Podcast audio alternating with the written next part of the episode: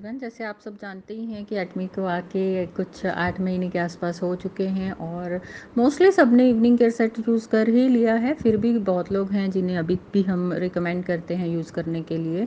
तो evening set के फ़ायदे ये हैं कि इवनिंग सेट में सबसे पहले मैं आपको बता दूँ कि इसमें चार प्रोडक्ट हैं, जिसमें deep cleanser foam cleanser peeling gel और पील ऑफ़ मास्क हैं। तो डीप क्लींजर और फॉर्म क्लींजर को एज ए फेस वॉश आप डेली यूज़ कर सकते हैं। बाद में मैं आपको पीलिंग जेल और पील ऑफ़ मास्क का बताती हूँ। तो डीप क्लिनज़र सबसे पहले यूज़ करते हैं, जो कि आपके फेस से मॉइस्चर को हटाता है। मॉइस्चर के साथ मॉइस्चर मिलके ये मॉइस्चर बेस ही होता है, इसलिए ये मेकअप और पॉल्यूटेंट्स को रिमूव करने में बहुत अच्छी मदद करता है।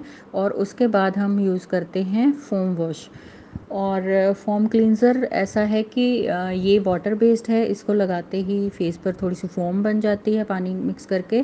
तो क्या होता है कि डीप क्लींज़र का जो मॉइस्चर है वो भी इसमें से रिमूव हो जाता है और पहले के जो मेकअप पार्टिकल्स हैं वो भी निकल जाते हैं पॉल्यूटेंट्स हैं, वो भी निकल जाते हैं। तो फोम क्लींज़र है फाइनल तो फ़र्स्ट आप यूज़ करेंगे डीप क्लींज़र और सेकेंड आप यूज़ करेंगे फोम क्लींज़र इसको आप डेली यूज़ करते हैं और अगर आप बाहर घूम कर आते हैं या दिन में मेकअप करते हैं तो आप रात में भी उसको यूज़ करते हैं। रिकमेंड यही किया जाएगा कि सुबह शाम दो बार आप यूज़ करें।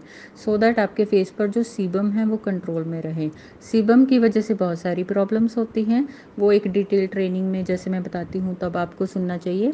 और फिर उसके बाद हमारे पास इसमें पीलिंग जेल है और पील ऑफ़ मास्क है जो हम वंस वीक यूज़ करते हैं। पीलिंग जेल जो होता है, ये आपके फेस से डेड स्किन को रिमूव करके आपकी आपको रेडियंट स्किन देता है।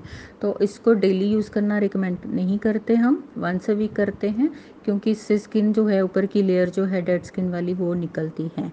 और इसके बाद हम यूज़ करते हैं पील ऑफ़ मास्क वो भी रिंकल्स के ऊपर काम करता है लेयर की तरह लगाते हैं मास्क की तरह यूज़ करते हैं। पंद्रह बीस मिनट का वो प्रोसीजर होता है, उस, वो आपको स्किन में एक टाइटनिंग इफ़ेक्ट देता है इलास्टिसिटी बढ़ाता है और रिंकल्स के ऊपर काम करता है। आई होप दिस हेल्प्स और कोई भी क्वेरी अगर रहती है तो सैटरडे जैसे हमारा क्वेश्चन आंसर राउंड रहता है, उसमें आप आ सकते हो या फिर ट्यूसडे प्रोडक्ट ट्रेनिंग रहती है, उसमें आप सुन सकते हो।